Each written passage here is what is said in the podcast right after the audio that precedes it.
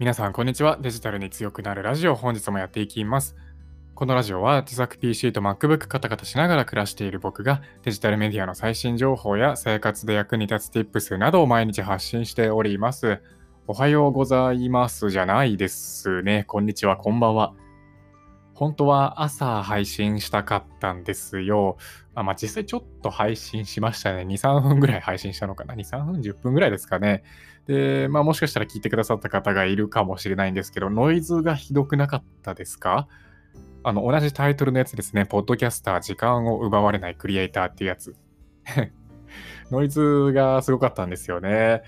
で、うわ、やっちまったと思って、まあ今これ撮り直しですね。で、仕事から帰ってきて、また夜撮って、まあこのままね、今日配信するっていう流れなんですけれども、なんでノイズが走るのかなっていうね、まあ同じ現象が起きるのが3回目ぐらいなんですよ。過去2回ぐらいありまして、で、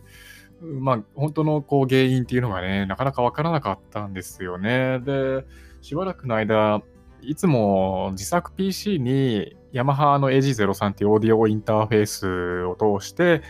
えコンデンサーマイク使用して撮ってるんですけど、ちょっと一時の間、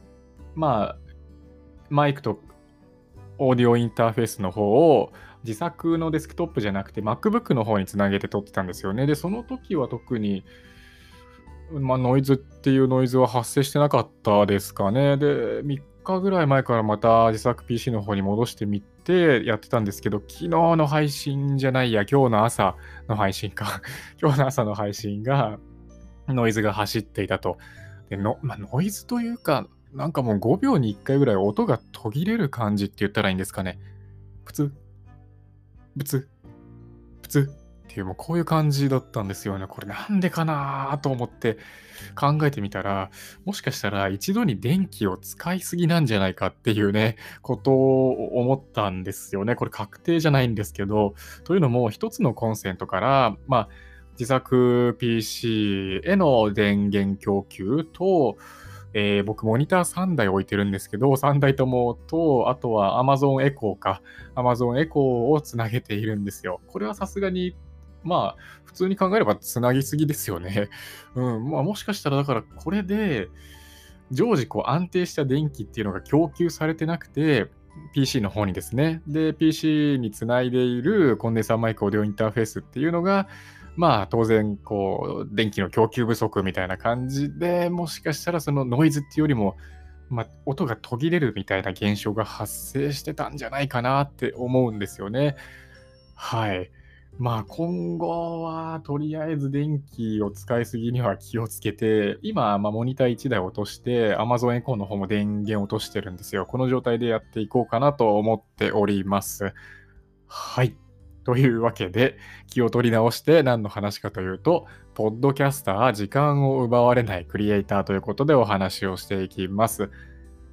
昨日ですね、 Voicy の方で、キンコン西野さんがクリエ、まあ、加速するクリエイターエコノミーっていうお話をされてたんですかね。まあ、クリエイターのそのマネタイズがどんどんしやすくなっていくよみたいなそういうお話と、あと周平さんが Voicy 代表の緒方さんとの対談 Voicy みたいなものを配信されていて、で、音声メディアはすごいやっぱり伸びてきますよね、みたいな、まあ、すごいざっくり言うとですけどね、そんな感じの内容をお話しされてました。で、まあ、それもあってか、まあ、ポッドキャスター時間を奪われないクリエイターということで、僕の配信で、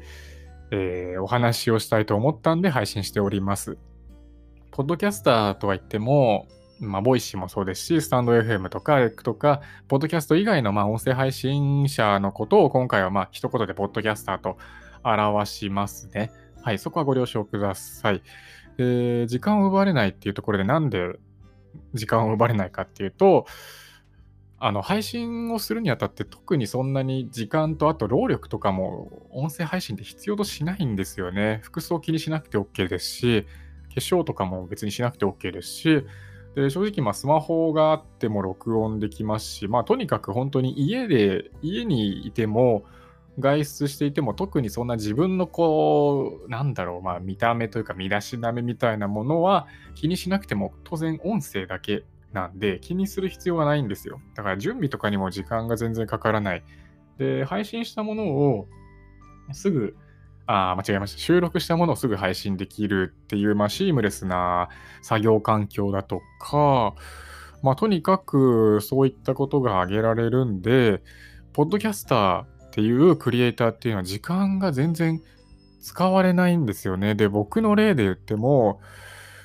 あまあ、大体僕は3つの工程に分かれていて、1つ目が何かっていうと、ちょっとした台本作成ですね。その日話をする内容っていうのを、まあ、ほんと下書きというかメモ程度に書いておいて、で、その時間がま5分から10分とかですかね。で、いざ音声の収録っていうのが、これが5分から15分とかですかね。で、それから最後3つ目の工程で、まあ、いろんなプラットフォームで配信をしているっていうところですよね。まあ、アンカーを通していろんなポッドキャストで配信しているのと、アンカーから音源を拾ってきて、レックとかスタンド FM の方に流してます。この最後の工程で5分ぐらいですかね。っていうことで、トータルでまあ30分とかそれぐらいなんですよね。一つの配信をするのって。結構楽というか時間かかってなくないですか？これが例えば、まあ、動画、YouTube と比べてみると、まあ、その動画の内容とかにもよるんですけどね。まあ、本当こう家の中にいて教育系 YouTuber みたいな感じでただお話をお話がメインの動画っていうんであれば、まあ、さほど動画編集には時間かからないかなと思うんですけどまあ、それ、それと比べてみたとしても、音声っていうのは全然時間かかんないよなって思います。僕もかつて、アンカーで撮った音声、まあ、音源を、あの、プレミアプロ、動画編集ソフトのプレミアプロの方に音源を流し込んで、で、適当ななんか画像だけ貼っつけて、えー、MP4, MP4 ファイルって言ったらいいんですかね、MP4 ファイルに、変換して、それを YouTube の方に流すっていうことも一時期やってたんですけど、それすらも時間かかるんですよね、正直。うん。それすらも正直時間かかるんで、まあ、教育系 YouTuber みたいな感じでお話メインの動画だとしても、やっぱり比較すると全然違うのかなって思います。本当に、うんまあ、2時間と30分とか、2時間、YouTube の方は2時間1時間から2時間で、音声の方はま20分から30分とか、それぐらいのイメージなんじゃないかなって思うんですよね。はい。これだけやっぱり違うんですよ。で、これ、クリエイター、配信する側だけではなくて、聞く側、見る側もう同じかなって思ってます。YouTube の一つの動画を見ると、もう本当関連動画とかでいろいろおすすめされるじゃないですか。で、気づいたら時間がすごい経っているっていうね、3時間、4時間経ってるとか、まあ、下手すると1日経ってるとかね、そういう時もありますよね。僕も、まあ、最近はあんま YouTube 見ないんであれですけど、まあ、よく YouTube 見てたんですよ。ほんと学生の時とか。めちゃくちゃ YouTube 見てて、もう1日経ってるみたいなね。あ、俺今日何してたんだろう？みたいなね。そういう風に自分の1日を後悔するみたいなね。そういったことがよくありました。で、ラジオの方はどうかっていうと、特にそんなことはないかなって思います。で、音声配信をわざわざ聞くのって、本当に好きな人というか、まあ、本当にこの人の配信いいなって思うような人の配信しか正直聞かなくないですか？どうですか？僕はそんな感じなんですけど。で、移動中とか、例えばその家事の時間、掃除してるとか、皿洗いしてるとか、料理してるとかっていう時間にながら聞きができるんですよ。っていうことはつまり、YouTube は当然、まあ、音声だけでね、理解できる内容とかももちろんあるんですけど、まあ、動画見るやつがメインですよね。目と耳が奪われる。で、どんどんどんどん時間が溶けていく。に対して、音声っていうのは、ながら聞きがまずできると。ながら聞きができますし、本当にこの人の配信いいなっていう人の配信しか、まあ僕は聞かないと思うんですよ。っていうところで、クリエイター、配信する人だけではなくて、これを見る、聞く人でも同じことが言えるのかなって思われます、思いますね。時間を奪われないっていうことに関して。はい。どうですかね？皆さんはどうですか？ながら聞きとかしてます？それとも YouTube とかを見て、ああ、時間がっていう時とかってあります？あ僕も今でもね、たまにありますけど、でも、本当ポッドキャスト、音声っていうのは、作る側、配信する側も、えー、聞く側も時間が奪われない。本当に人の時間を満たすものなんじゃないかなって思っております。はい。そうですね。まあ、この YouTube っていう動画プラットフォームももう今や超巨大なプラットフォームになっていて、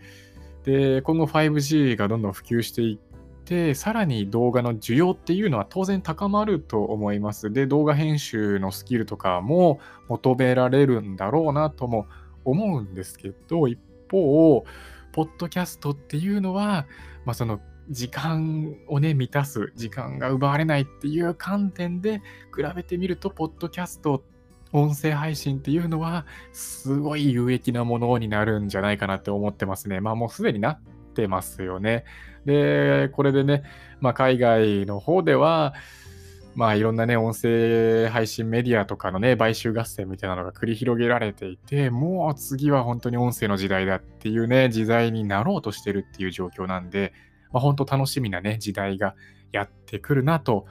僕は感じております。はい。というわけで今回は、ポッドキャスター、時間を奪われないクリエイターということでお話しさせていただきました。今回の配信にノイズが走っていないことを祈るばかりです。はい。というわけで皆さんまた次回お会いしましょう。バイバーイ。